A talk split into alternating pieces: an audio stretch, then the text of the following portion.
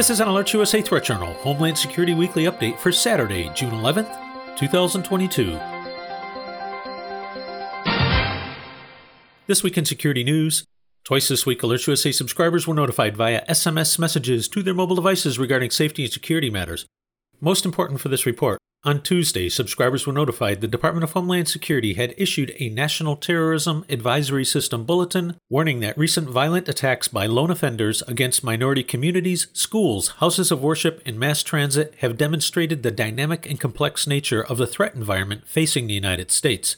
Quoting from the bulletin, in the coming months, we expect the threat environment to become more dynamic as several high profile events could be exploited to justify acts of violence against a range of possible targets. These targets could include public gatherings, faith based institutions, schools, racial and religious minorities, government facilities and personnel, U.S. critical infrastructure, the media, and perceived ideological opponents. Threat actors have recently mobilized to violence due to factors such as personal grievances, reaction to current events, and adherence to violent extremist ideologies. Foreign adversaries, including terrorist organizations and nation state adversaries, also remain intent on exploiting the threat environment to promote or inspire violence, sow discord, or undermine U.S. democratic institutions.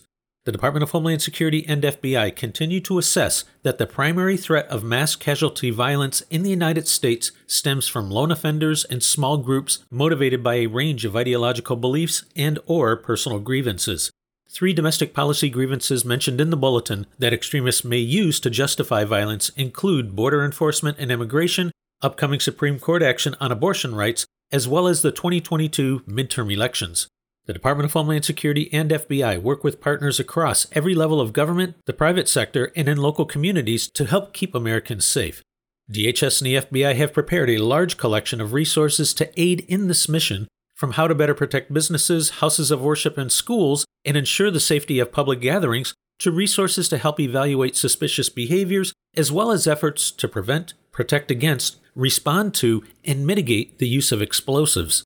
You can find links to the full bulletin and preparedness resources in the latest issue of the Threat Journal email newsletter. Next up, listeners are reminded that June 1st marked the official start of hurricane season. As of the time of this report's preparation Friday evening, there is nothing of consequence in the National Hurricane Center's five day outlook. AlertsUSA reminds listeners in hurricane prone areas that now is the time to be preparing your home and family for the season, and it's expected to be a busy one. To this end, you can find links to hurricane preparedness resources in this week's issue of the Threat Journal email newsletter.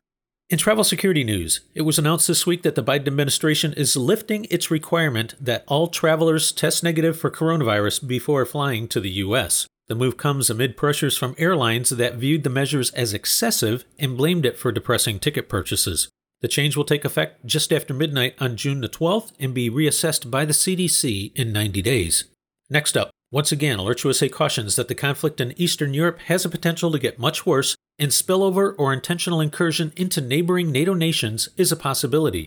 If you are planning travel abroad, regardless of the destination, AlertsUSA strongly recommends checking out the U.S. State Department's travel website, as well as that of the CDC, for safety, security, and health considerations for your destination, as well as for the latest evolving international travel regulations.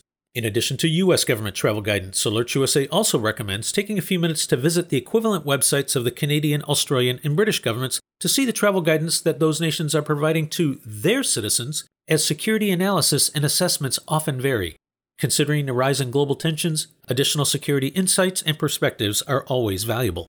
AlertsUSA also recommends U.S. citizens preparing to travel abroad take a few minutes to register your trip with the State Department's Smart Traveler Enrollment Program so you can receive important information from the Embassy about safety conditions in your destination country both before and while you are there, as well as to help the U.S. Embassy contact you in an emergency. You can find more on each of the stories in this report in the latest issue of the Threat Journal email newsletter. Take a moment and visit threatjournal.com to sign up. The publication is free, and a copy of this week's issue will be immediately sent to you via email. If you would like to receive breaking threat and incident alerts on your mobile device, visit alertsusa.com. AlertsUSA continues to monitor the overall domestic and international threat environment and will immediately notify service subscribers via SMS messages and email of new alerts, warnings, and advisories, or any other factors which signal a change in the overall threat picture for American citizens as events warrant. This has been an AlertsUSA Threat Journal Homeland Security Weekly Update for Saturday, June 11th, 2022.